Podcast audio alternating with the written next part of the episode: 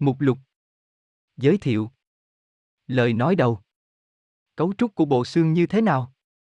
Não của chúng ta thực hiện chức năng gì? Tim hoạt động ra sao? Phổi hoạt động ra sao? Gan hoạt động ra sao? Thận hoạt động ra sao? Da có công dụng gì? Dạ dày được cấu tạo ra sao?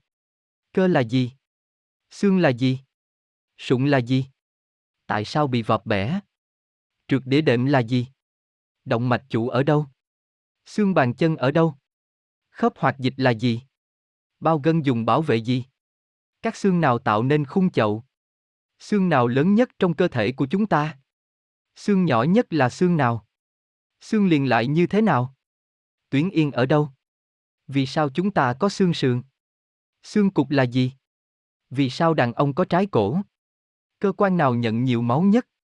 Vì sao máu đông? Vì sao máu là một loại mô liên kết? Vì sao máu luôn luôn chảy tới chứ không bao giờ chảy ngược? Huyết áp được đo như thế nào? Thực phẩm trong cơ thể của chúng ta được tiêu hóa như thế nào? Vì sao ruột là quan trọng? Vì sao chúng ta không thể thở khi đang nuốt thực phẩm? Chức năng của tuyến tụy là gì? Điều gì gây nên ở hơi? Ống nghe hoạt động như thế nào? Hệ thần kinh của chúng ta hoạt động như thế nào? Hệ bạch huyết được cấu tạo như thế nào? Phổi của chúng ta như thế nào? Chúng ta nếm và ngửi các vật như thế nào? Cấu tạo răng của chúng ta ra sao? Vì sao chúng ta phải đánh răng? Vì sao cơ của chúng ta đau nhức sau khi vận động? Bệnh suyễn là gì? Mắt hoạt động như thế nào? Tại sao đồng tử của chúng ta thay đổi kích thước? Nước mắt được tạo ra từ đâu? Mũi của chúng ta hoạt động ra sao? Miệng của con người nhìn từ trong như thế nào? Vì sao đôi lúc chúng ta chảy nước miếng? Hóc môn là gì? Nguyên nhân gây chóng mặt. Chu kỳ kinh nguyệt là gì? Tinh trùng được hình thành như thế nào? Em bé phát triển như thế nào? Tại sao sinh đôi? Em bé được sinh ra như thế nào? Một đứa bé ống nghiệm là gì? Dây rốn là gì? Điều gì xác định giới tính của một đứa trẻ? Sữa được tạo ra như thế nào trong cơ thể phụ nữ? Vì sao chúng ta cần vitamin C? Vì sao chúng ta đổ mồ hôi? Vì sao chúng ta cần vitamin và chất khoáng? Lọc thẩm tách là gì? Thức ăn vặt là gì? Vì sao vân tay không trùng nhau? Vì sao chúng ta phải xét nghiệm máu? Vì sao bác sĩ mang áo choàng và khẩu trang khi phẫu thuật? Bệnh bại liệt là gì? Ít quan cho biết điều gì? Điều gì gây ung thư? Chủng ngừa giúp ích gì cho chúng ta?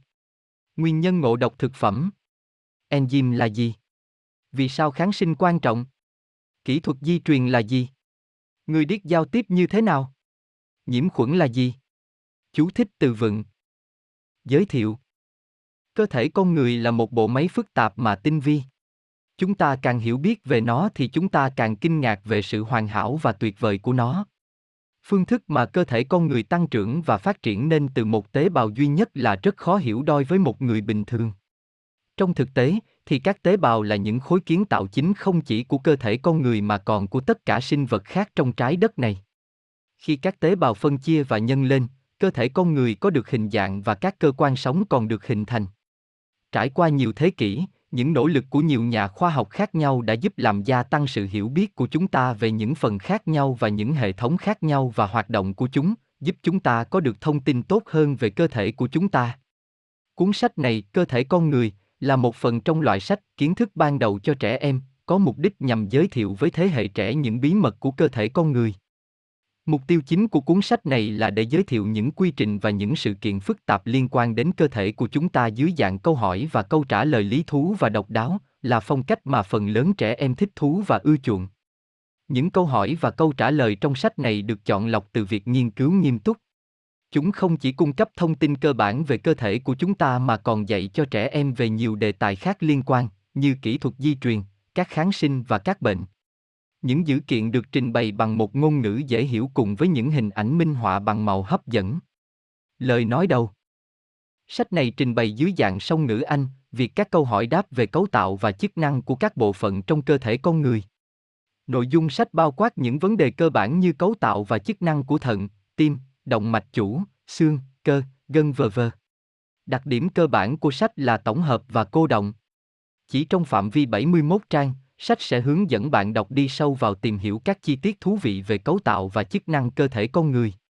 Cuối mỗi bài, sách có chú thích các cụm từ và mẫu câu nhằm giúp bạn đọc củng cố vốn từ vựng. Sách cũng có nhiều hình ảnh minh họa nhằm làm sáng tỏ và phong phú hóa một số nội dung. Ngoài ra để luyện kỹ năng nghe hiểu cho bạn đọc, chúng tôi có kèm đĩa CD gồm các bài đọc tiếng Anh, với nội dung được đọc chậm rãi để bạn đọc tiện theo dõi. Hy vọng rằng với nội dung phong phú, bố cục mạch lạc, sách sẽ là nguồn tham khảo quý báu cho bạn đọc. Cấu trúc của bộ xương như thế nào? Bộ xương của một người trưởng thành trung bình được tạo thành từ khoảng 206 xương. Mỗi phần khác nhau của bộ xương được tạo ra để thực hiện một công việc đặc biệt. Sọ có 29 xương. Nó bảo vệ cho não và cũng bảo vệ cho mắt và tai. Phần nâng đỡ trung tâm cho bộ xương là xương sống hay cột sống. Xương sống hay xương sống lưng được tạo thành từ một chuỗi của các xương nhỏ gọi là các đốt sống. Nó có một sức bền rất lớn. Thay vì là một mảnh xương cứng, xương sống được tạo thành từ một lượng lớn của các xương nhỏ để tạo cho cơ thể sự linh động và do đó giúp chúng ta có thể gặp người xuống. Đốt xương sống bảo vệ dây cột sống mỏng manh đi qua giữa đốt sống. Đầu cuối của chóp cột sống được gọi là xương cục. Lồng ngực được tạo thành từ các xương sườn. Hai cánh tay được nối với trục giữa của cột sống bẳng vành xương vai và các chân được nối bẳng khung chậu. Các xương ở chân là loại xương dài nhất và lớn nhất trong cơ thể. Não của chúng ta thực hiện chức năng gì? Não là cơ quan rất quan trọng của cơ thể chúng ta. Nó được đặt một cách an toàn trong sọ, còn được gọi là hộp sọ. Não điều khiển cơ thể của chúng ta. Nó có chứa hơn 10 tỷ nơ rong với những đường dẫn phức tạp liên kết các giác quan, các chuyển động và ký ức của chúng ta. Nó sử dụng thông tin từ các các cơ quan cảm giác của chúng ta như mắt và tai và quyết định hoạt động cần phải thực hiện và gửi các thông điệp qua các dây thần kinh đến các cơ hay các tuyến có liên quan.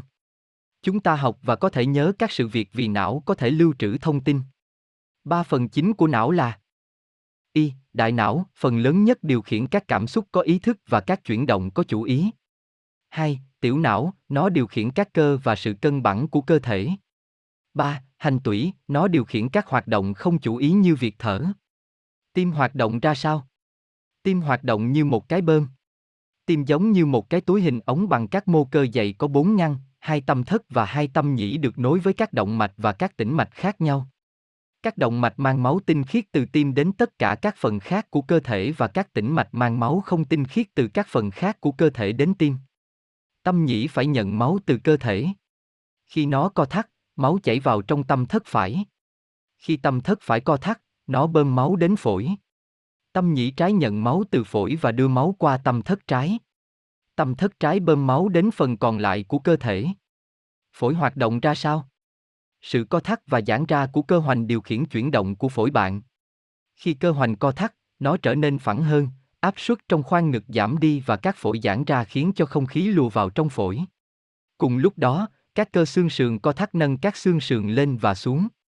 Khi cơ hoành và các xương sườn giãn, phổi co lại và đầy không khí ra ngoài, thở ra. Không khí được hít vào qua miệng và mũi. Không khí đi qua ống gió hay khí quản. Khí quản được chia thành hai ống phế quản, các phế quản lại được chia nhỏ ra thành một số ống nhỏ hơn được gọi là các tiểu phế quản. Những ống nhỏ này cuối cùng đi vào trong các túi khí được gọi là phế nang, được bao quanh bởi một mạng các mao mạch. Khi không khí đến các phế nang này, oxy trong không khí được hấp thụ bởi máu. Chất thải. Các bodiso đi qua từ máu vào trong các phế nang và được thở ra. Gan hoạt động ra sao? Gan là cơ quan lớn nhất trong cơ thể, cân nặng từ 1,36 đến 1,81 kg. Gan của bạn hoạt động theo nhiều cách. Bạn ăn protein ở nhiều dạng khác nhau, cả dạng có nguồn gốc thực vật và dạng có nguồn gốc động vật, và tạo thành các protein thô. Gan phải tạo ra các protein mà cơ thể chấp nhận được, trước hết bằng cách phân hóa chúng và sau đó là thật sự tái tạo chúng. Gan cũng tạo ra một số protein, như protein fibrinol làm đông máu. Gan chuyển carbon hydrate thành hai dạng. Một là năng lượng tức thời ở dạng gluco và dạng kia là năng lượng dự trữ ở dạng glucogen. Gan sản xuất ra một hóc môn có thể dự trữ lượng đường dư có trong máu ở dạng glucogen.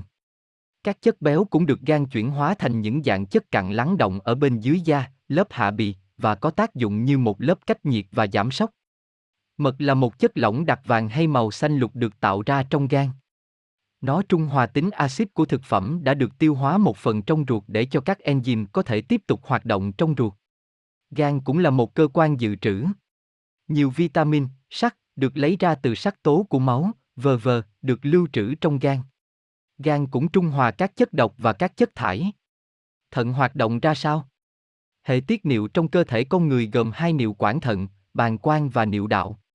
Hai quả thận màu nâu đỏ hình hạt đậu nằm ở phía sau của khoang bụng, mỗi quả thận nằm một bên của cột sống.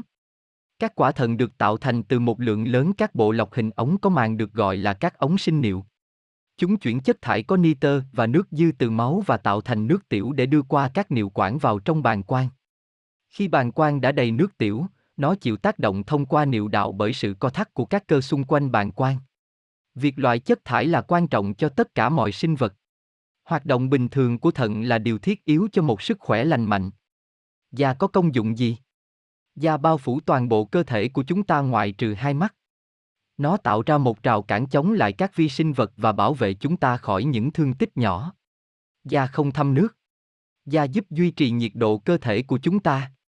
Khi chúng ta cảm tha nóng, da thay đổi màu vì các mao quản nhỏ li ti trong da giãn ra và nhiệt được thải ra từ máu. Da cũng giúp giữ nhiệt cho cơ thể trong những điều kiện lạnh bằng cách co hẹp các mạch máu trong da. Da không thâm nước, nó ngăn chặn độ âm thoát ra từ cơ thể. Mặc dù chúng ta đổ mồ hôi trong những ngày hè, điều này là có ích vì nó làm mát cho cơ thể. Da có chứa nhiều đầu và nhiều thụ thể thần kinh, giúp chúng ta cảm nhận được lạnh, nóng, xúc giác và đau. Dạ dày được cấu tạo ra sao? Dạ dày của ta có dạng hình túi với sức chứa khoảng một lít. Nó nhận thực phẩm từ thực quản và nhào trộn thực phẩm với các enzyme và axit. Thực phẩm ở trong dạ dày từ 3 đến 4 giờ rồi qua đó đi qua ruột non để được tiêu hóa tiếp. Thành dạ dày có 3 lớp cơ theo chiều dọc, tròn và xiên. Những cơ này có ích trong việc nhào trộn thực phẩm. Dạ dày có nhiều mạch máu cung cấp, những mạch máu này mang dưỡng chất và oxy đến dạ dày. Thành dạ dày có chứa các tuyến tiết ra dịch tiêu hóa là một chất lỏng có chứa enzyme để tiêu hóa thực phẩm. Thành dạ dày được bảo vệ khỏi tác động ăn mòn của axit vì nó được phủ bởi một lớp màng nhầy. Nếu vì một lý do nào đó, thành dạ dày tiếp xúc với axit thì những chỗ loét gây đau đớn sẽ hình thành bên trong dạ dày. Cơ là gì? Tất cả các chuyển động của cơ thể được điều khiển bởi các cơ, là những mô sống và hoạt động bằng cách treo dựa trên bộ xương. Các cơ được tạo thành từ những bó sợi, những bó sợi này có lại khi chúng nhận một tín hiệu từ các dây thần kinh. Sức mạnh của cơ phụ thuộc vào số sợi.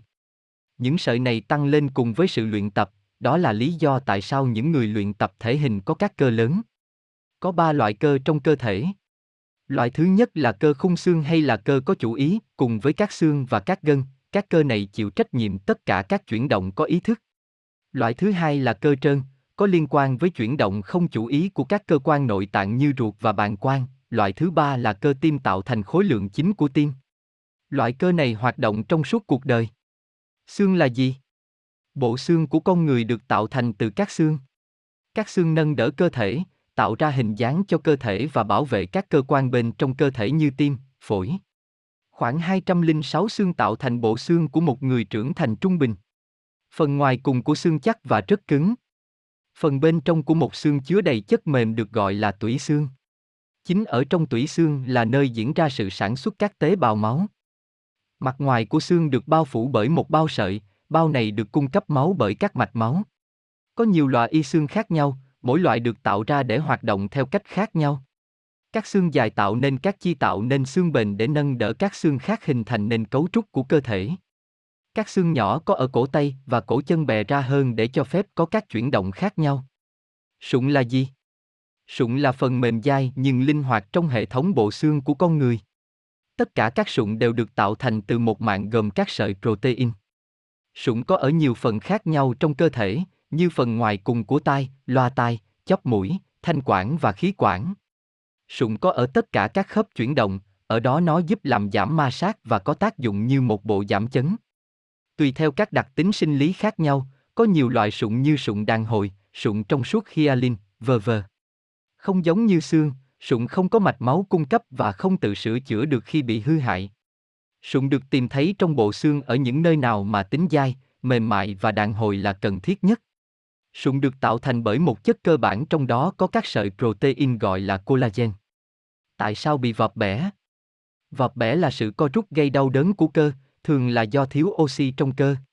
Khi chúng ta vận động mạnh, oxy cung cấp bắt đầu cạn dần. Năng lượng cần thiết cho cơ trong những điều kiện bình thường được cung cấp bởi sự hô hấp. Trong quá trình hô hấp, đường được phân hóa bằng cách sử dụng oxy để giải phóng carbon dioxide, nước và năng lượng.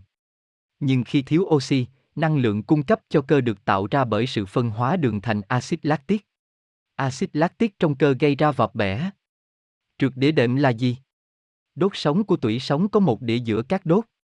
Đĩa này có tác dụng như một bộ giảm chăn và là một tâm đệm đàn hồi được tạo thành từ một lõi giống như mức quả đông được bao quanh bởi một bao sợi. Phần yếu nhắc của đĩa đệm là gần lưng. Bao sợi có thể có vết nứt khi có sự căng tréo quá lớn đặt trên lưng.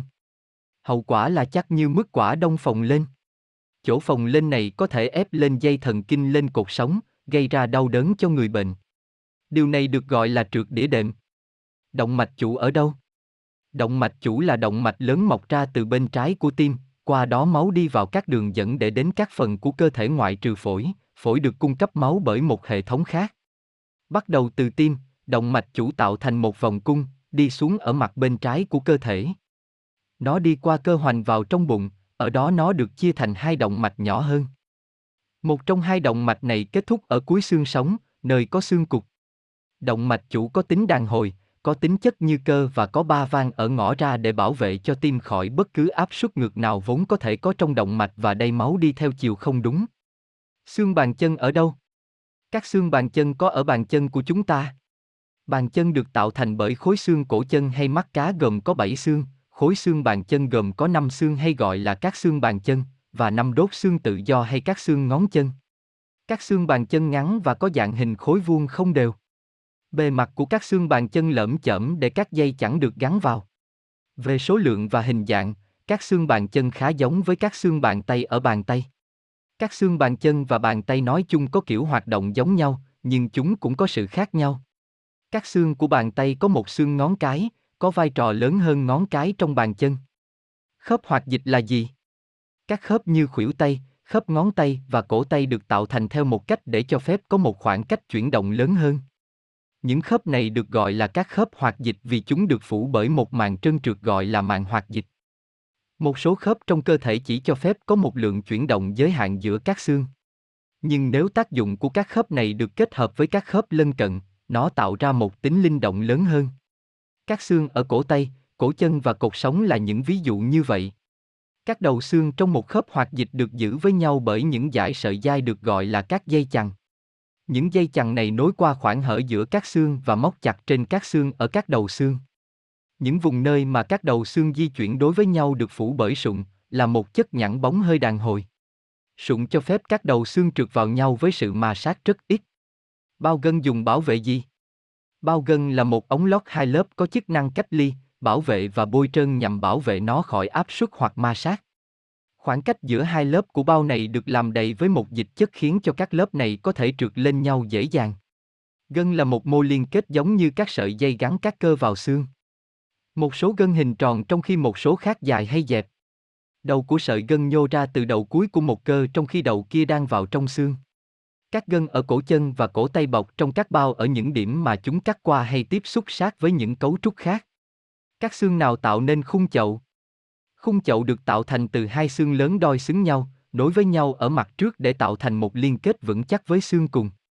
Mỗi xương hông của người trưởng thành trông như một xương duy nhất nhưng trong thực tế nó được tạo thành bởi ba xương cụ thể là xương chậu, xương ụ và xương mu. Xương chậu là xương dẹp, rộng mà ta cảm nhận thấy khi ta đặt tay lên hông. Phần lớn trọng lượng của cơ thể được tựa trên xương ụ khi ta ngồi.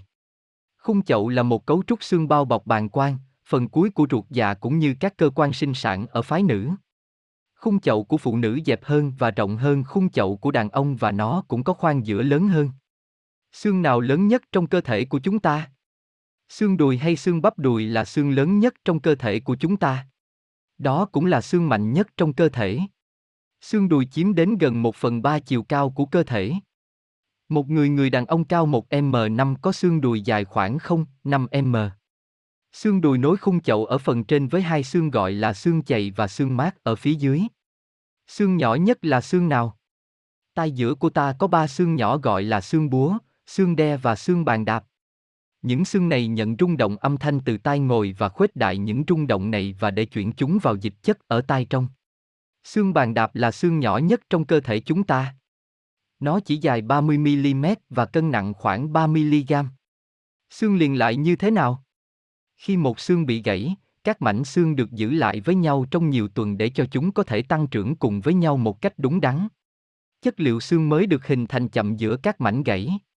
Quá trình lành lặng bắt đầu từ các mạch máu bị đứt tạo thành một cục máu đông. Sau nhiều ngày, các đầu xương gãy trở nên mềm và khoảng trống giữa chúng được lấp đầy bởi một chất keo có chứa các tế bào tạo thành xương. Một xương có thể bị gãy hay nứt theo nhiều cách. Một vết nứt gãy bình thường là vết nứt gãy mà trong đó hai đầu xương giữ nguyên vị trí và không gây hư hại nhiều cho phần mô bao quanh. Ở một chỗ gãy phức tạp, các mẫu xương gãy đâm ra khỏi da. Ở các chỗ gãy khác, mạch máu cũng bị hư hại cùng với xương. Tuyến yên ở đâu? Tuyến yên là một cấu trúc nhỏ có kích thước khoảng bằng một hạt đậu gắn vào đáy não. Tuyến yên gồm có bốn phần và là tuyến quan trọng nhất trong cơ thể vì nó kiểm soát lượng hóc, môn tiết ra của tất cả các tuyến nội tiết khác kể cả tuyến giáp và tuyến sinh dục. Tuyến yên được treo bởi một cuốn nhỏ nằm ngay sau đường mũi. Nếu tuyến yên hoạt động không đúng, thì có thể gây ra sự tăng trưởng khổng lồ hay kém tăng trưởng như người luôn. Vì sao chúng ta có xương sườn? Xương sườn tạo thành một lồng bao quanh tim và phổi và tạo ra sự bảo vệ các cơ quan này không bị tổn thương. Lồng ngực trải dài từ xương dẹp ở giữa ngực đến các xương sống ở lưng. Các xương sườn chuyển động lên xuống khi chúng ta thở để làm cho phổi phồng lên và xẹp xuống. Xương cục là gì? Xương cục là phần cuối cùng trong cột sống con người và gồm bốn đốt sống nhỏ giống như xương và tương đương với đuôi ở các động vật cấp thấp. Các xương này được vùi sâu trong mô cơ, nhưng đôi khi chúng cong ngược ra sau và được bao quanh bởi một lớp da để tạo thành một cái đuôi thật sự. Tên gọi xương cục, coccyx, được nhà sinh lý học người Hy Lạp là Galen, 130-200 trước công nguyên, đặt ra và có nguồn gốc từ tiếng Hy Lạp có nghĩa là chim cuco, vì xương này ít nhiều giống cái mỏ của chim cuco. Vì sao đàn ông có trái cổ? Trái cổ có ở cả nam giới lẫn nữ giới nhưng chúng lộ ra và dễ nhìn thấy hơn ở phái nam, người ta thường tưởng rằng chỉ có đàn ông mới có trái cổ. Trái cổ là một phần của thanh quản hay hộp âm thanh nằm ở phần trên cùng của khí quản phía trước cổ. Thanh quản được tạo thành bởi một khung gồm nhiều sụn được nối với nhau bằng các dây chằng. Quan trọng nhất trong các sụn này là tuyến giáp, để tạo thành trái cổ. Hai sụn còn lại là sụn hình khuyên và nắp thanh quản. Các dây thanh âm là hai dãy sợi treo bên trong thanh quản. Những dây này nặng hơn và dày hơn ở đàn ông so với ở phụ nữ và làm cho sụn tuyến giáp của đàn ông nhô ra nhiều hơn. Cơ quan nào nhận nhiều máu nhất? Hai quả thận nhận được nhiều máu nhất so với các cơ quan khác trong cơ thể. Thận thực hiện công việc quan trọng là lọc máu và làm sạch các chất thải khỏi máu. Nhưng khi chúng ta vận động nhiều, các cơ cần nhiều máu hơn. Trong thực tế, cơ thể cung cấp máu cho các cơ nhiều gấp 5 lần so với lượng máu mà chúng có trong khi cơ thể ở trạng thái nghỉ. Máu được hướng đến các cơ quan khác để tiếp cho các cơ. Chỉ có máu cung cấp cho não là luôn luôn không đổi. Vì sao máu đông? Sự chảy máu xảy ra khi da bị tổn thương và các mạch máu gần bề mặt bị đứt. Sự chảy máu không thể tiếp tục trong thời gian lâu vì máu của chúng ta có chứa những chất đặc biệt, tạo thành một cục máu đông để làm cạn và ngăn cản dòng chảy của máu. Một enzyme được gọi là thrombin có trong máu, kích thích quá trình tạo thành máu đông. Điều này tác động lên trên một protein được gọi là fibrinol và làm thay đổi protein này thành fibrin.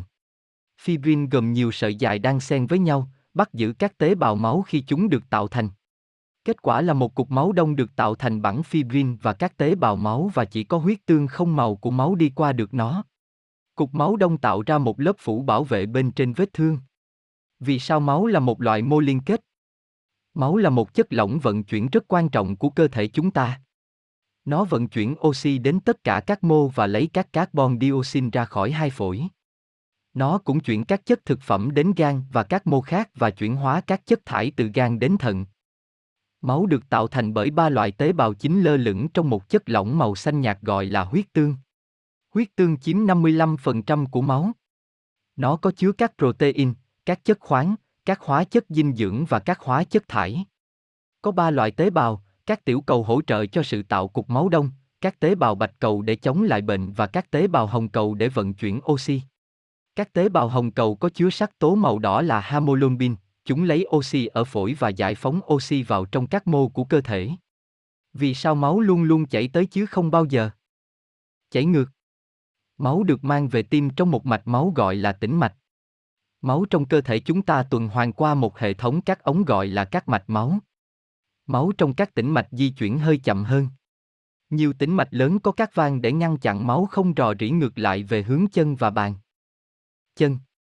Máu chảy tới đẩy các nắp van mở ra, như trong hình 1. Máu chảy ngược đẩy các van đóng lại, hình 2. Các van của tim cũng hoạt động theo cách tương tự như vậy. Sự co thắt cơ của cánh tay và chân cũng giúp cho máu chảy đi. Đó là lý do vì sao nếu một người đứng yên một thời gian dài, máu tụ lại trong chân và khiến cho chân bị phù lên và đau đớn. Huyết áp được đo như thế nào? Huyết áp là áp suất của máu trong một động mạch chính. Bác sĩ đo huyết áp bằng một dụng cụ được gọi là mạch áp kế, sphygmomen. Có hai số đo để đo huyết áp. Số đo thứ nhất là khi tim đang co thắt, áp suất tâm thu, và áp suất nhỏ hơn nhiều kia là khi tim đang nghỉ, áp suất tâm trương. Các kết quả được thể hiện bằng milim thủy ngân. Huyết áp trung bình của một người trẻ tuổi là 120, 80. Huyết áp có khuynh hướng tăng lên với tuổi tác và trong khi vận động. Thực phẩm trong cơ thể của chúng ta được tiêu hóa. Như thế nào? Chúng ta ăn thực phẩm để có năng lượng. Năng lượng này được sử dụng cho những công việc mà ta làm và cũng để tạo nên những tế bào mới. Tiêu hóa là quá trình mà trong đó cơ thể của chúng ta phân hóa thực phẩm thành những chất đơn giản. Giai đoạn đầu của sự tiêu hóa bắt đầu từ miệng của chúng ta. Khi chúng ta nhai thực phẩm, nước bọt được trộn với thực phẩm làm ẩm nó để cho việc nuốt. Nước bọt có chứa một chất gọi là pialin để chuyển hóa tinh bột trong thực phẩm thành đường. Chúng ta cảm nhận một miếng bánh mì ngọt khi chúng ta nhai nó đủ lâu vì tinh bột được chuyển hóa thành đường. Thực phẩm đi xuống từ thực quản vào dạ dày. Nó được trộn với các dịch tiêu hóa. Dạ dày tiết ra một enzyme gọi là pepsin và axit hydrochili. Pepsin chuyển hóa các phân tử protein thành các peptone, trong khi axit giết các vi khuẩn. Thực phẩm sau đó đi vào trong ruột non, ở đó nó được trộn với A, mật, một chất dịch được tiết ra bởi gan để tiêu hóa mỡ, B, dịch tụy tạng để trung hòa các axit và tiêu hóa các protein và C, dịch ruột để chuyển hóa đường thành glucose. Nhiều enzyme cũng được trộn với thực phẩm. Tất cả các phân tử thực phẩm được hòa tan thì đủ nhỏ để đi vào các mạch máu nhỏ trong lớp màng của ruột. Các thực phẩm còn lại không thể được tiêu hóa, đi qua ruột già và sau cùng được bài tiết ra khỏi cơ thể qua hậu môn ở dạng phân đặc. Vì sao ruột là quan trọng? Ruột là một phần quan trọng của hệ tiêu hóa của chúng ta. Đó là một đường ống dài khoảng 9 mét trải dài từ dạ dày đến hậu môn. Phần lớn của việc tiêu hóa diễn ra trong ruột nơi thực phẩm được phân hóa thành những chất đơn giản để có thể được hấp thu dễ dàng nhằm nuôi dưỡng cơ thể. Ruột được phủ bởi các tấm cơ. Cơ này có thắt thành các sóng để đẩy một phần thực phẩm đã tiêu hóa dọc theo ruột. Quá trình này được gọi là nhu động ruột. Gần như toàn bộ sự hấp thu thực phẩm diễn ra trong phần ruột non được gọi là hồi tràng. Phần cuối cùng của ruột là kết tràng, ở đó các chất liệu thực phẩm còn lại được làm đặc thành phân và được trữ lại tạm thời cho đến khi được thải ra ngoài cơ thể. Vì sao chúng ta không thể thở khi đang nuốt thực phẩm? Hệ hô hấp và hệ tiêu hóa của chúng ta được liên kết chặt chẽ với nhau. Cả không khí mà ta thở và thực phẩm mà ta ăn đều đi xuống theo họng, tức là một ống cơ rộng nằm bên dưới mũi và miệng. Không khí đến thanh quản để đi vào khí quản và hai lá phổi, trong khi thực phẩm phải đi đến thực quản và dạ dày. Hai hệ thống này phải được tách riêng bằng một phương thức nào đó để cho chúng không trộn lẫn với nhau. Do đó, việc nuốt phải làm tạm thời gián đoạn việc thở bằng cách đóng đường khí đạo, trong khi thực phẩm được nuốt xuống. Nếu một hạt thực phẩm tình cờ đi sai đường, hai lá phổi sẽ đáp ứng tức thì và đẩy hạt này ra bằng một cơn ho. Chức năng của tuyến tụy là gì? Nằm bên dưới gan, tuyến tụy là một tuyến giữ một vai trò quan trọng trong hệ thống tiêu hóa của cơ thể. Nó tạo ra hỗn hợp các enzyme tiêu hóa đi qua một đường ống ngắn vào trong tá tràng, ngay bên dưới dạ dày. Enzyme này có bản chất kiềm và làm trung hòa axit của dạ dày. Dịch tụy tạng được tiết ra khi tụy tạng được kích thích bởi một hormone gọi là sepsin. Ngoài việc tham gia vào hệ thống tiêu hóa, tụy tạng tạo ra các hormone insulin và glucagon. Những hormone này được tiết ra từ các tế bào của tụy tạng gọi là các tiểu đảo Langerhans và kiểm soát mức gluco, đường, trong máu. Insulin làm cho gluco, được tạo ra từ việc tiêu hóa, được tích trữ lại trong gan. Glucagon có một tác dụng ngược lại và làm cho gluco được giải phóng ra khi cơ thể cần năng lượng. Điều gì gây nên ở hơi?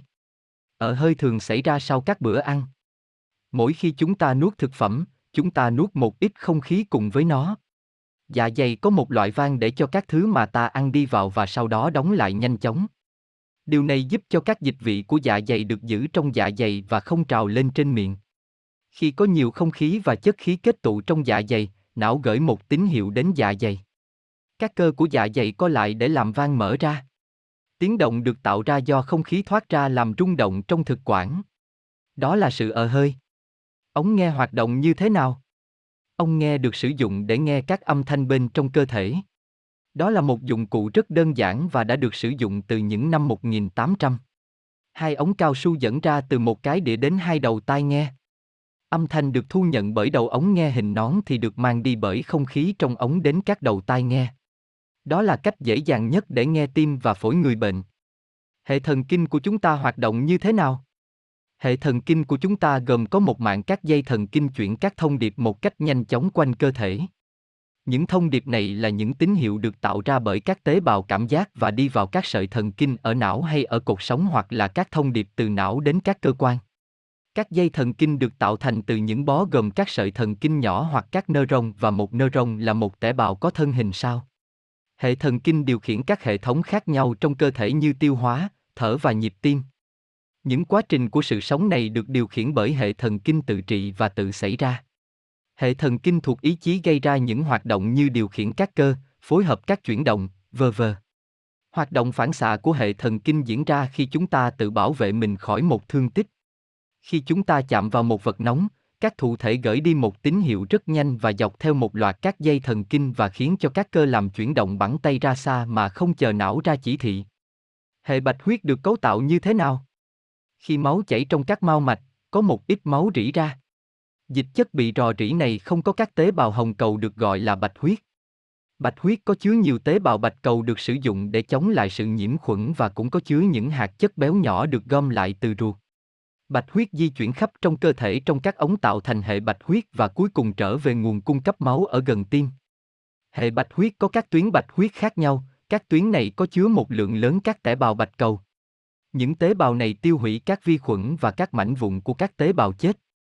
Trong trường hợp có sự nhiễm khuẩn, các tế bào bạch cầu trong những tuyến này nhân lên rất nhanh để tấn công mầm bệnh. Điều đó làm cho các tuyến bạch huyết sưng lên và đó là một dấu hiệu của nhiễm khuẩn.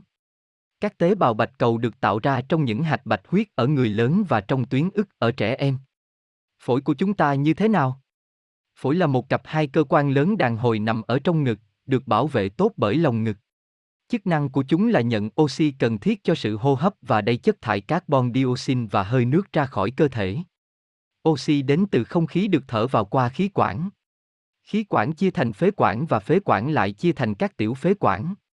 Các tiểu phế quản kết thúc trong những túi khí nhỏ là phế nang, có đến hơn 300 triệu phế nang. Một mạch máu lớn từ tim được gọi là động mạch phổi chia thành hai nhánh, mỗi nhánh đi vào trong một lá phổi. Ở đây chúng lại được tiếp tục chia nhỏ cho đến khi trở thành những mạch máu nhỏ li ti gọi là các mao quản. Oxy được thở vào trong các phế nang đi qua các thành mỏng của phế nang và đi vào các mao quản đến từ tim. Khi sự trao đổi oxy và carbon dioxide đã diễn ra, máu chứa oxy màu đỏ tươi và đi vào trong tĩnh mạch phổi và trở về tim để được bơm đi khắp cơ thể. Chúng ta nếm và ngửi các vật như thế nào? Mũi và miệng của chúng ta có các tế bào thụ thể đặc biệt, những tế bào này khi bị kích thích bởi phân tử hóa học, gửi đi những xung thần kinh đến não. Lưỡi của chúng ta được bao phủ bởi những nhú rất nhỏ gọi là nhú vị giác. Một số các nhú có chứa một nhóm nhỏ tế bào gọi là các chồi vị giác. Mỗi chồi vị giác có chứa từ 4 đến 20 tế bào thụ thể có sợi lông cảm nhận ngắn. Những sợi lông này phản ứng với các phân tử được hòa tan trong nước miếng. Chúng ta có thể cảm nhận bốn loại mùi vị chính. Vị chua được cảm nhận ở mặt lưng của lưỡi, vị chát ở hai bên, vị ngọt ở phía trước và vị mặn có thể được cảm nhận trên toàn bộ lưỡi. Mũi của chúng ta có những tế bào thụ thể ở vòm của khoang mũi. Những thụ thể này có những lông cảm nhận phân nhánh và nhô vào trong màng nhầy bao phủ vào mũi. Các phân tử trong không khí hòa tan trong màng nhầy và trong những lông này. Có khoảng 15 thụ thể mùi vốn có thể phát hiện hơn khoảng 10.000 mùi khác nhau. Cấu tạo răng của chúng ta ra sao? Răng gồm có 3 lớp chính, A. Tủy răng mềm ở giữa, B. Ngà răng, và C. Men răng. Phần của răng mà ta nhìn thấy được gọi là thân răng và phần bên dưới nướu răng cắm vào trong hàm được gọi là chân răng. Lớp ngoài cùng của chân răng được tạo thành từ men răng. Đó là chất cứng nhất trong cơ thể và chúng chống lại sự mài mòn và làm thủng. Bên trong men răng là ngà răng tạo thành các chân răng. Chân răng được đặt vào trong xương hàm với một lớp chất kết dính. Tủy răng là lớp bên trong cùng của răng có chứa các sợi thần kinh và các mạch máu. Các sợi thần kinh cũng hiện diện ở ngà răng và lớp chất kết dính. Vì sao chúng ta phải đánh răng? Răng được tạo thành từ một chất liệu cứng và có vẻ như là không thể bị thủng. Nhưng các vi khuẩn có thể tấn công răng nếu có thức ăn sót lại xung quanh các răng của chúng ta. Thức ăn bỏ sót lại trên răng bắt đầu tạo thành một chất cứng gọi là mảng bám. Vi khuẩn tăng trưởng trong mảng bám và bắt đầu ăn lớp men của răng. Nếu điều này tiếp tục, một lỗ lõm sớm được tạo thành và có thể ăn đến tủy răng bên trong của răng và làm các đầu dây thần kinh bị lộ ra. Điều này gây ra chứng đau răng rất đau đớn. Nếu sự nhiễm khuẩn lan đến chân răng, các vi khuẩn tấn công xương mà răng được đặt trên đó và gây ra áp xe rất đau. Để ngăn ngừa các răng không bị hư hỏng, điều cần thiết là phải đánh răng sau mỗi bữa ăn. Vì sao cơ của chúng ta đau nhất sau khi vận động? Cơ thể của chúng ta cần năng lượng để thực hiện bất cứ công việc nào. Năng lượng được cung cấp cho các cơ bằng cách phân hóa carbon hydrate trong thực phẩm bởi oxy. Khi chúng ta vận động căng thẳng, máu không thể chuyển giao oxy đủ nhanh và do đó carbon hydrate bị phân hóa mà không có oxy, còn được gọi là sự hô hấp kỵ khí. Điều này tạo ra một sản phẩm phụ gọi là axit lactic. Sự đau trong các cơ là do axit lactic này. Bệnh suyễn là gì? Khi chúng ta hít vào, không khí đi nhanh qua mũi và miệng của chúng ta xuống khí quản. Từ đây, không khí đi xuống đến phổi qua hai ống gọi là phế quản. Phế quản phân nhánh thành các ống nhỏ hơn gọi là các tiểu phế quản. Không khí sau cùng đến các túi nhỏ gọi là phế nang. Những người bị bệnh suyễn có các phế quản và tiểu phế quản hẹp hơn bình thường, khiến cho họ khó thở. Mắt hoạt động như thế nào? Chúng ta nhìn bằng mắt của chúng ta. Mắt của chúng ta nằm trong các hốc xương trong xương sọ. Các cơ trong hốc mắt làm quay mắt do đó chúng ta có thể nhìn theo một hướng bất kỳ. Mỗi mắt là một quả cầu chứa đầy dịch chất với một cửa sổ trong suốt ở mặt trước được gọi là giác mạc. Đồng tử là một lỗ nhỏ ở tâm và sau đồng tử là mống mắt có màu. Có một thấu kính lồi ở sau mống mắt. Trên phần sau của mắt là một màng được gọi là võng mạc. Hàng triệu các tế bào thụ thể được gọi là các tế bào hình que và các tế bào hình nón tạo thành võng mạc.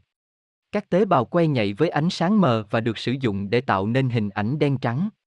Các tế bào hình nón đáp ứng với ánh sáng chói và có thể phát hiện màu sắc. Võng mạc được nối với não bằng thần kinh thị giác. Thủy tinh thể và võng mạc có một dịch chất ở giữa được gọi là thể dịch. Các tia sáng từ một vật rơi trên giác mạc của mắt chúng ta và khi những tia sáng này đi qua giác mạc, chúng bị bẻ cong và do đó chúng đi qua đồng tử vào trong thủy tinh thể. Các tia sáng bị bẻ ngược lại khi chúng đi qua thủy tinh thể và chúng hội tụ trên võng mạc để tạo thành một hình ảnh ngược chiều. Hình ảnh này đến não thông qua thần kinh thị giác. Não lại đảo ngược hình ảnh và chúng ta nhìn thấy vật thể. Toàn bộ quá trình này diễn ra rất nhanh. Quá nhiều ánh sáng có thể gây hư hại cho võng mạc, do đó, khi có ánh sáng chói, các đồng tử thu hẹp lại. Tại sao đồng tử của chúng ta thay đổi kích thước? Đồng tử là chỗ mở hình tròn nằm ở tâm của mắt, trông giống như một vòng tròn màu đen. Lượng ánh sáng đi vào mắt của ta được điều tiết bởi đồng tử. Hai cơ ở quanh đồng tử tự động điều chỉnh kích thước của đồng tử theo mức ánh sáng. Cơ giãn làm mở lớn đồng tử trong ánh sáng mờ do đó có được mức ánh sáng cao hơn đi vào mắt. Trong ánh sáng chói, cơ vòng làm cho đồng tử nhỏ hơn để cho lượng ánh sáng ít hơn đi vào mắt. Khi chúng ta nhìn một vật ở gần, đồng tử cũng trở nên nhỏ hơn để làm cho hình ảnh được hội tụ sắc nét. Nước mắt được tạo ra từ đâu? Nước mắt được tạo ra trong các tuyến gọi là các tuyến lệ. Đó là tuyến hình hạt hạnh nhân nằm ở bên trên mỗi mắt. Mỗi tuyến mở ra trên bề mặt của nhãn cầu bởi sáu hay nhiều ống dẫn. Mỗi khi chúng ta chớp mắt, nước lan tràn trên mắt. Nó cung cấp độ âm cần thiết để giữ cho nhãn cầu quay một cách thích hợp. Phần nước dư được gom lại vào trong hai kênh nhỏ ở góc trong của mắt là nơi các mi mắt trên và dưới gặp nhau và được mang đến túi lệ ở gần mũi. Các tuyến lệ tạo ra nhiều nước hơn khi chúng bị kích thích bởi hành, ammonic hoặc tình huống cảm xúc. Hai mắt không thể tháo cạn hết nước này và do đó nó chảy xuống trên gò má như những giọt nước mắt. Mũi của chúng ta hoạt động ra sao? Ngoài việc cho chúng ta một cảm giác về mùi, mũi còn thực hiện những chức năng qua na trọng khác nữa. Phía sau mũi là khoang mũi được nối với mặt sau của miệng. Khi chúng ta hít vào qua hai lỗ mũi, không khí lượn quanh trong mũi và được làm ấm lên, do đó nó đạt đến nhiệt độ của cơ thể khi đến hai phổi. Lông trong lỗ mũi lọc bất cứ vật thể lớn nào mà ta có thể hít phải, trong khi những mảnh vụn nhỏ hơn được bắt giữ lại trên những màng nhầy dính của khoang mũi. Màng chất âm cùng với mảnh vụn, được đây về phía sau của họng bởi các lông nhỏ rung động, ở đây nó được nuốt vào và không gây hại gì. Khi thở không khí bụi bặm, lượng bụi bị bắt giữ lại có. Thể được nhìn thấy lúc nhảy mũi ra. Màng ở trên đỉnh của vòng mũi có chứa một nhóm các tế bào cảm giác vốn có thể có số lượng đến 10 triệu và các tế bào này phản ứng với các chất trong không khí. Những tế bào này có thể phân biệt các loại mùi khác nhau. Chúng chuyển những thông điệp đến não, não có thể nhận ra từng tế bào riêng và do vậy nhận ra từng chất riêng mà tế bào này đã phản ứng. Miệng của con người nhìn từ trong như thế nào? Miệng của chúng ta thực hiện ba chức năng quan trọng. A, à, đó là điểm bắt đầu của hệ tiêu hóa. Thực phẩm đi vào ở đây và quá trình tiêu hóa bắt đầu từ đây. B, đó là ống thông của họng và phía bên ngoài của cơ thể và do vậy có thể được sử dụng cho việc thở khi không khí thở từ mũi không đủ, ví dụ như khi vận động căng thẳng. C. Nó giữ một vai trò quan trọng trong việc nói. Miệng là một khoang rỗng và có các răng ở phía trước. Đáy miệng được tạo thành từ những tâm mô cơ được gắn vào những bề mặt bên dưới của xương hàm được gọi là hàm dưới. Má là những vách bên của miệng, trong khi vòng miệng tạo thành nắp của khoang miệng. Vòng miệng là một tâm môn ngăn cách miệng với các khoang mũi. Khoang miệng nối với họng ở mặt sau. Miệng được phủ bởi các màng nhầy. Vì sao đôi lúc chúng ta chảy nước miếng? Khi chúng ta cảm thấy đói và nhìn thấy thực phẩm, một chất lỏng gọi là nước bọt chảy ra khỏi các tuyến nước bọt trong miệng. Nước bọt giúp cho việc nhai thực phẩm dễ dàng hơn bằng cách làm ẩm thực phẩm. Nước bọt cũng có chứa các hóa chất gọi là các enzyme để bắt đầu phân cách thực phẩm thành một trong ba loại dưỡng chất mà cơ thể chúng ta cần, đó là carbon hydrate, protein và chất béo. Do đó việc tiêu hóa thật sự bắt đầu ở miệng của chúng ta. Hóc môn là gì? Hóc môn là những chất được tạo ra trong cơ thể của chúng ta với những lượng rất nhỏ nhưng chúng có tác dụng rất mạnh trên các cơ quan và các hệ thống của cơ thể. Các tuyến được tạo ra hóc môn được gọi là các tuyến nội tiết còn được gọi là hóa chất mang thông điệp, các hóc môn bật hay tắt hoạt động của các phần khác của cơ thể, gồm cả các tuyến khác. Các hóc môn kiểm soát sự phát triển và tăng trưởng của cơ thể chúng ta và giữ một vai trò rất quan trọng trong sự phát triển giới tính và sinh sản. Các hóc môn được sản xuất ra trong 6 cơ quan, thận, ruột, tuyến giáp ở trong cổ, tuyến yên và các tuyến dưới đồi não trong não. Cơ thể của chúng ta sản xuất ra 30 hóc môn không kể các hóc môn stress được tiết ra khi chúng ta lo sợ, bị thương tích hay giận dữ. Nguyên nhân gây chóng mặt Chóng mặt thường xảy ra khi một người đang xoay quanh với một vận tốc, rồi dừng lại đột ngột. Chất lỏng nhạy cảm ở tai trong, vốn điều khiển sự thăng bằng của cơ thể, tiếp tục chuyển động quanh thêm một thời gian nữa ngay cả sau khi cơ thể đã dừng chuyển động. Do đó, mọi vật xung quanh ta có vẻ như vẫn còn tiếp tục chuyển động. Nhưng chỉ mất vài giây thì cơ thể trở lại bình thường. Một số người bị chứng chóng mặt là sự sợ hãi mà họ trải qua khi nhìn xuống từ một độ cao hay từ trên một con tàu. Điều này là do các phản ứng thần kinh ảnh hưởng đến dịch chất ở tai trong. Chu kỳ kinh nguyệt là gì? Mặc dù các cơ quan sinh sản có trong cơ thể từ lúc sinh, chúng không hoạt động cho đến khi cơ thể đạt được sự trưởng thành về giới tính. Ở Ấn Độ, một phụ nữ, bé gái, đạt đến tuổi dậy thì ở độ tuổi 10, 11. Ở phụ nữ, khi họ bắt đầu sản xuất ra trứng, một loạt các thay đổi diễn ra và điều này được gọi là chu kỳ kinh nguyệt. Một chu kỳ dài khoảng 4 tuần. Trong hai tuần đầu, một trứng phát triển trong buồng trứng và được giải phóng ra vào trong tử cung. Chu kỳ kinh nguyệt được điều khiển bởi một trung tâm ở trong não được gọi là vùng dưới đồi não. Trung tâm này có tác dụng như một đồng hồ kinh nguyệt. Các tuyến yên giải phóng ra nhiều hóc môn. Một hóc môn kích thích sự tăng trưởng và chín mùi của trứng trong buồng trứng. Một hóc môn khác kích thích sự giải phóng của các trứng đã chín. Nếu trứng được thụ tinh bởi một tinh trùng, nó sẽ được nuôi dưỡng bởi các chất tiết ra từ các tế bào bao phủ tử cung. Nếu trứng không được thụ tinh thì trứng không thụ tinh này và những tàn dư của lớp màng tử cung được trục ra với ít máu. Quá trình này được gọi là kinh nguyệt và nó kéo dài khoảng 5 ngày. Kinh nguyệt tiếp diễn cho đến khi người phụ nữ khoảng 50 tuổi. Tinh trùng được hình thành như thế nào? Tinh trùng là tế bào sinh sản nam. Nó kết hợp với tế bào sinh sản nữ là trứng để tạo ra sự thụ tinh. Tinh trùng trông giống như một con nòng nọc. Nó có bốn phần khác nhau, đầu, cổ, phần giữa và đuôi. Đầu có chứa nhân, cổ chứa tiểu thể, phần giữa chứa ti lập thể và phần đuôi tạo ra sự chuyển động cho toàn bộ tinh trùng. Chính tinh trùng mang thông điệp di truyền giới tính của đứa bé. Túi biểu có nhiệt độ thấp hơn nhiệt độ của cơ thể 30C giúp cho sự sản xuất tinh trùng trong tinh hoàng. Các tinh trùng chứa trong một dịch chất gọi là tinh dịch.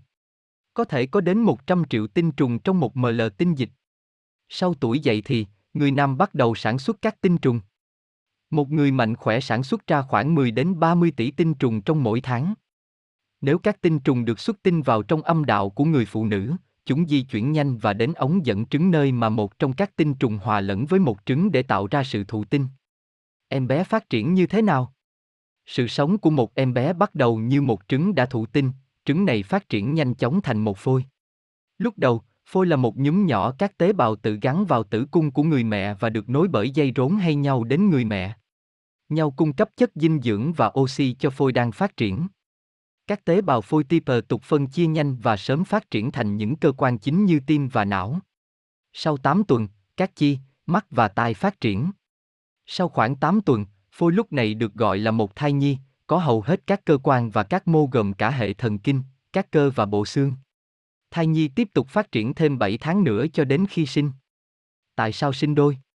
Khi một trứng đã thụ tinh tách thành hai, cả hai tế bào bắt đầu phát triển một cách bình thường. Chúng gắn vào tử cung ở gần với nhau và kết quả là hai đứa bé hoặc hai trẻ sinh đôi được phát triển. Các trẻ sinh đôi có thể giống hệt nhau hay không giống hệt nhau. Sinh đôi giống hệt nhau xảy ra khi một trứng được thụ tinh duy nhất tách thành hai.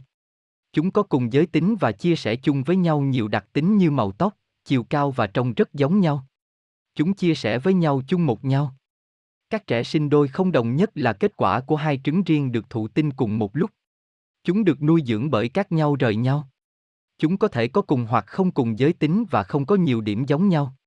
Em bé được sinh ra như thế nào? Thai nhi gắn vào nhau trong tử cung. Nó nhận được tất cả máu và oxy mà nó cần để tăng trưởng từ người mẹ và nhau cũng loại bỏ bất cứ sản phẩm thải nào sang người mẹ.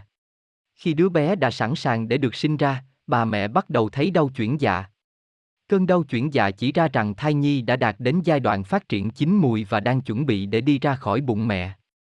Ở thời điểm đó, tử cung đã giãn lớn ra và nhiều phụ nữ thấy việc đi lại là khó khăn nếu không nghiêng người về sau một ít. Xương chậu của người mẹ tách rời ra hơn. Khi đầu của thai thi đang được đẩy xuống, có một sự co thắt mạnh dần dần kéo duỗi cổ tử cung ra. Khi cổ tử cung mở ra hết cỡ, đứa bé được đẩy ra và được gọi là sinh ra. Ngay sau khi sinh, dây rốn được cắt đi, ngắt đứa bé với tử cung của người mẹ. Đứa bé mới sinh bắt đầu thở. Ở thời điểm mới sinh, một đứa bé trung bình cân nặng khoảng 3.4 kg. Một đứa bé ống nghiệm là gì? Một đứa bé ống nghiệm không có nghĩa là nó sinh trưởng trong một ống nghiệm như tên gọi. Các bác sĩ lấy một trứng từ người phụ nữ và đặt trứng vào trong một chất nuôi cấy đặc biệt, ở đó trứng được thụ tinh với tinh trùng lấy từ một người đàn ông. Những phụ nữ không thể có con theo cách bình thường vì một số lý do nào đó hay những người đàn ông có tinh trùng không đủ mạnh chọn cách thụ tinh trong ống nghiệm. Trứng đã thụ tinh bắt đầu diễn ra sự phân chia theo cách bình thường.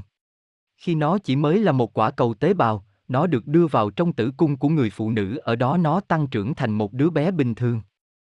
Dây rốn là gì? Đứa bé chưa sinh ở trong bụng mẹ được nuôi dưỡng qua nhau. Nhau được nối với đứa bé ở rốn của nó bởi dây rốn. Dây rốn là dây sự sống của đứa bé.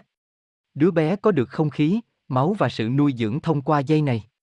Dây rốn rộng khoảng một in và dài khoảng một phút. Khi đứa bé được sinh ra, nhau và dây rốn không còn có ích gì. Dây rốn được cắt bản kéo càng sát vào người đứa bé càng tốt. Việc cắt này không gây đau vì dây rốn không có các dây thần kinh. Điều gì xác định giới tính của một đứa trẻ?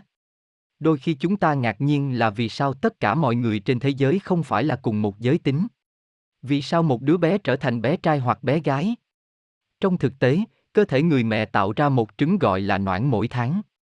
Trứng này được thụ tinh bởi tinh trùng của người đàn ông, một phôi được hình thành và phát triển thành một đứa bé trong tử cung của người mẹ. Trứng và tinh trùng có chứa những sắc thể giới tính chịu trách nhiệm về việc làm cho đứa bé trông giống như cha mẹ của chúng.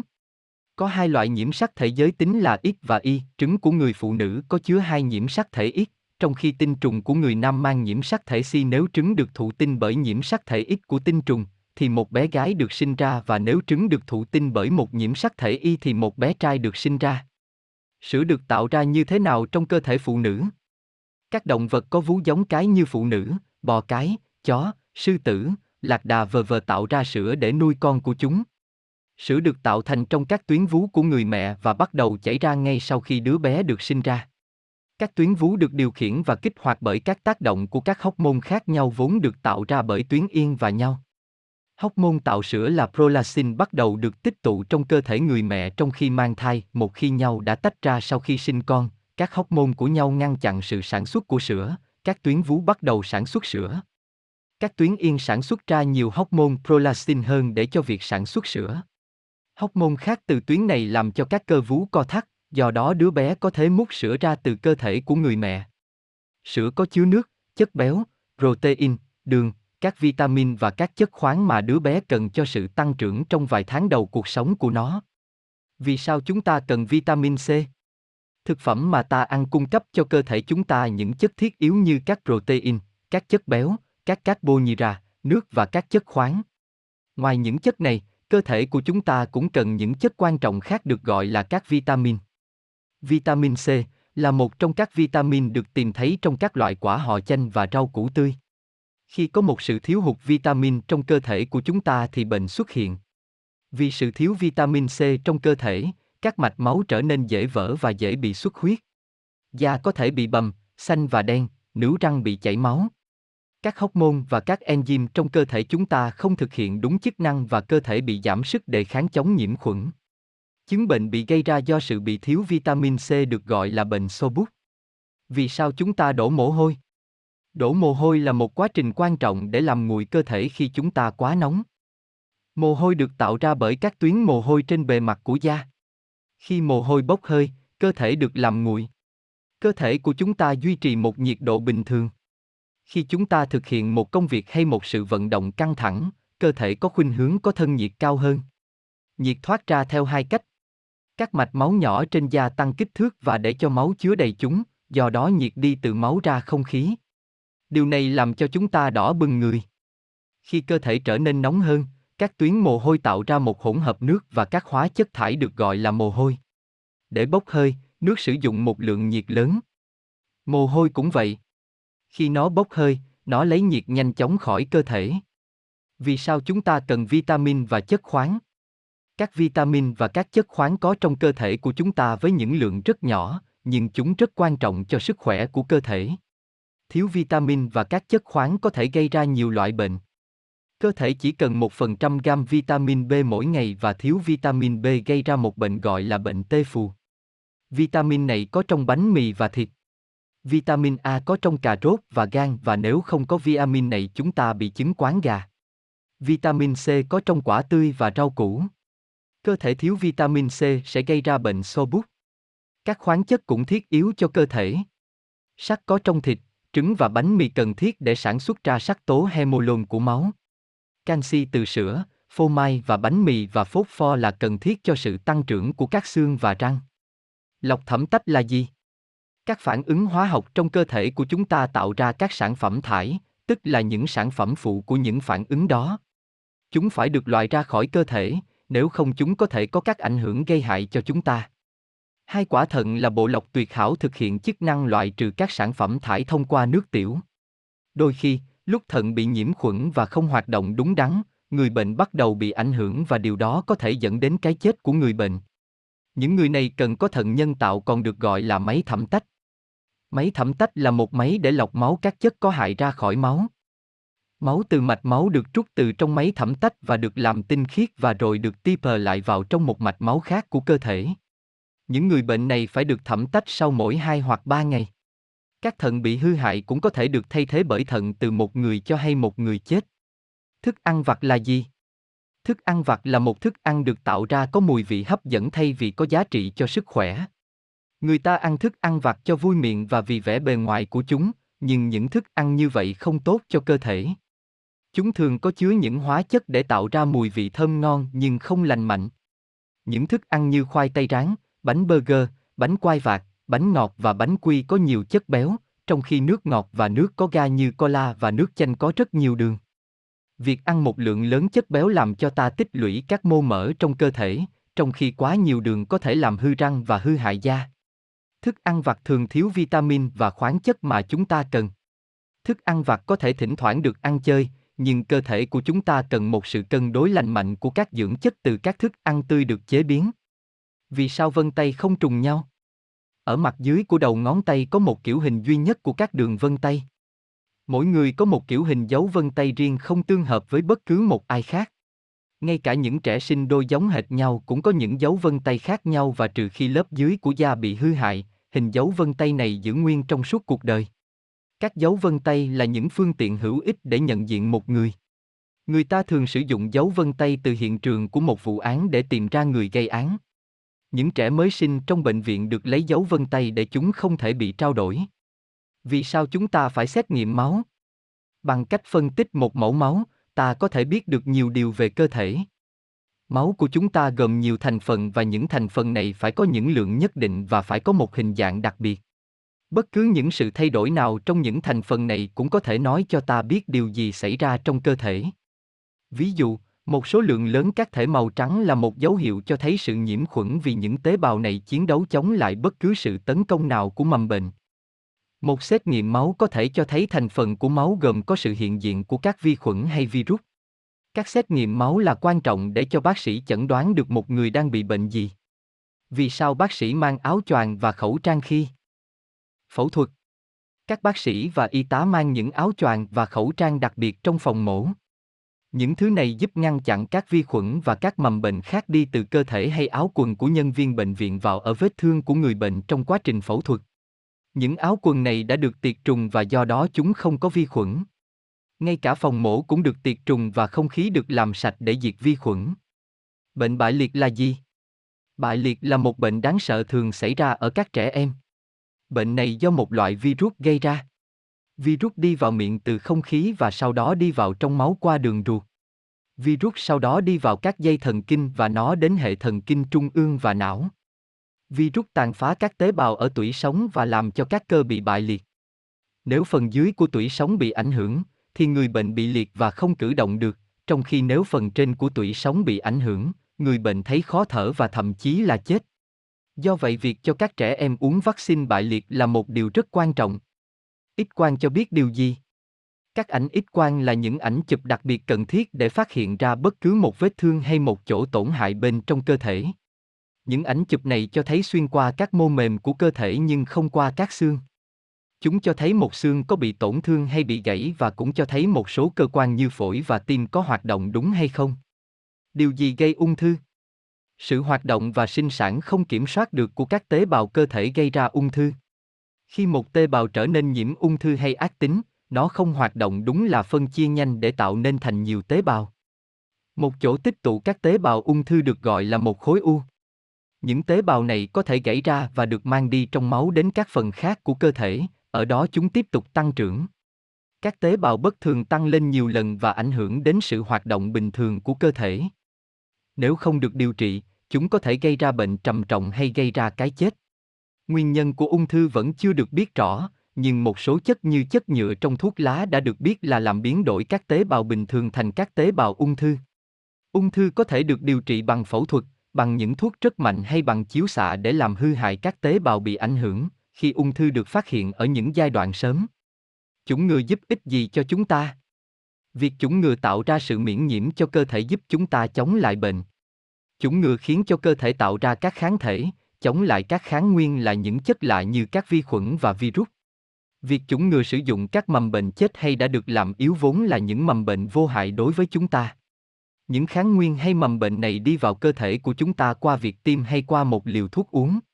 Cơ thể phản ứng chống lại những kháng nguyên này và tạo ra các kháng thể. Điều đó khiến cho cơ thể sẵn sàng để chiến đấu trong trường hợp bị tấn công bởi các kháng nguyên tự nhiên. Đôi khi, một liều chủng ngừa tăng cường hoặc nhắc lại là cần thiết để tạo ra sự bảo vệ liên tục của sự chủng ngừa. Nguyên nhân ngộ độc thực Chúng ta thường nghe nói nhiều người bị ngộ độc thực phẩm và một số thậm chí chết vì bị ngộ độc thực phẩm.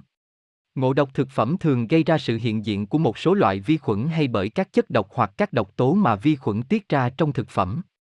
Những triệu chứng thường bắt đầu với việc nôn mửa hoặc tiêu chảy, mà đôi khi rất trầm trọng dẫn đến tử vong. Vi khuẩn vốn thường gặp trong các sản phẩm da cầm như trứng và thịt là Salmonella. Đó là lý do tại sao người ta khuyến cáo phải nấu chín thật kỹ thịt trước khi dùng. Staphylococcus là một vi khuẩn khác, lan truyền khi người cầm nắm thực phẩm có sự nhiễm khuẩn ở da như có các vết mưng mũ. Chứng ngộ độc thực phẩm gây chết người hoặc ngộ độc botulinum bị gây ra bởi vi khuẩn Clostridium dẫn đến bại liệt và chết. Phô mai bị nhiễm Listeria là một vi khuẩn gây ngộ độc thực phẩm. Ngộ độc thực phẩm có thể được phòng tránh bằng cách thực hiện một số biện pháp phòng ngừa.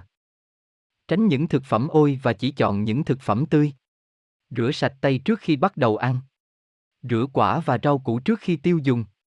Thực phẩm dễ bị hư hỏng phải được giữ trong tủ lạnh. Đừng bao giờ ăn thịt sống và thịt nấu chưa kỹ. Enzyme là gì? Để giữ cho chúng ta sống, có nhiều quá trình diễn ra trong cơ thể của chúng ta. Những quá trình này phần lớn là các phản ứng hóa học. Để tăng tốc các phản ứng này, các tế bào của cơ thể tạo ra các chất xúc tác được gọi là enzyme. Một tế bào có thể chứa đến 100.000 enzyme khác nhau, những enzyme này cần thiết để tham dự vào từ 1.000 đến 2.000 phản ứng hóa học của tế bào. Một số enzyme liên kết những chất đơn giản lại với nhau để tạo thành những chất phức tạp hơn cần thiết cho sự tạo các mô. Một số enzyme tiêu hóa chuyển hóa thực phẩm thành những chất đơn giản. Các enzyme được tạo ra từ protein và mỗi enzyme có mỗi hình dạng khác nhau. Nó có một vị trí hoạt động được gọi là ổ khóa. Nó mang hình dạng sao cho chỉ có một phân tử có hình dạng và kích thước đúng, được gọi là chìa khóa có thể tạo ra một phản ứng hóa học. Sau phản ứng, sản phẩm tách ra khỏi enzyme, để enzyme lại. Một loại enzyme đặc biệt chỉ có thể tham gia vào một phản ứng đặc biệt. Enzyme hoạt động tốt nhất ở một nhiệt độ đặc biệt, do đó chúng ta có một thân nhiệt không đổi. Một số enzyme tiêu hóa là amylase, có trong nước bọt và trong dịch tụy tạng. Nó chuyển hóa tinh bột thành đường. Manto, có trong nước bọt và trong ruột non. Chuyển hóa tinh bột thành đường. Pepsin, được tạo ra trong dạ dày. Phân cắt protein. Renin, có trong dạ dày. Nó giúp tiêu hóa sữa. Trypsin, được tạo ra bởi tụy tạng, nó phân hóa các protein. Vì sao kháng sinh quan trọng? Kháng sinh là loại thuốc được sử dụng để điều trị nhiều bệnh.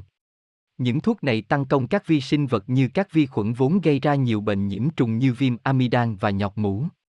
Các kháng sinh làm hỏng sự nhân lên của vi khuẩn và không có hại đối với các tế bào của người. Các vi khuẩn có một thành tế bào dày để có thể chống lại cơ chế đề kháng của cơ thể. Chúng sinh sản bằng cách phân chia và tái tạo các thành tế bào của chúng thành các tế bào mới. Các kháng sinh chặn đứng quá trình sinh sản này của vi khuẩn hoặc bằng cách giết chúng hoặc bằng cách làm chúng yếu đi, do đó chúng bị tiêu diệt bởi hệ thống đề kháng của cơ thể. Penicillin là kháng sinh đầu tiên được phát hiện ra. Các kháng sinh hoạt động rất tốt chống lại các vi khuẩn nhưng không chống lại được tất cả các virus. Kỹ thuật di truyền là gì? Kỹ thuật di truyền là một dạng công nghệ sinh học trong đó các gen của một sinh vật được cố ý làm thay đổi nhằm biến đổi các đặc tính của nó. Phần lớn công việc này được thực hiện bằng cách sử dụng các vi khuẩn và các virus, mà trong đó các gen của sinh vật được gắn vào. Sau đó gen làm cho vi khuẩn sản xuất ra một chất đặc biệt vốn có thể được trích ra và sử dụng. Insulin được sản xuất theo cách này. Các gen điều khiển sự sản xuất insulin ở người hay các động vật có thể được gắn vào một vi khuẩn, vi khuẩn này dễ được nuôi và thu hoạch, do đó insulin người được tạo ra bằng cách này có thể được sử dụng để điều trị những người bị bệnh tiểu đường. Người điếc giao tiếp như thế nào? Những người điếc sử dụng việc đọc lời nói và giao tiếp bằng tay để giao tiếp.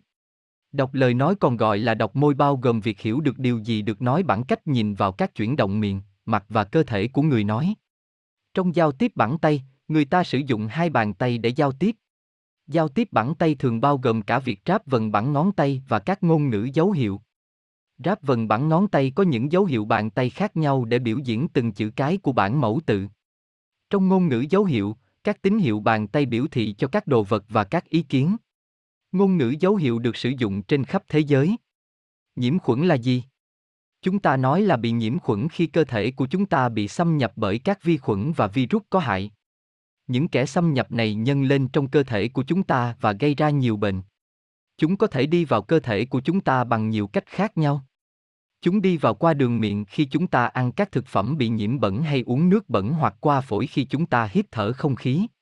Chúng ta nhận các mầm bệnh này khi chúng ta bị tổn thương ở da bởi một vết cắn của côn trùng hay một vết đứt da.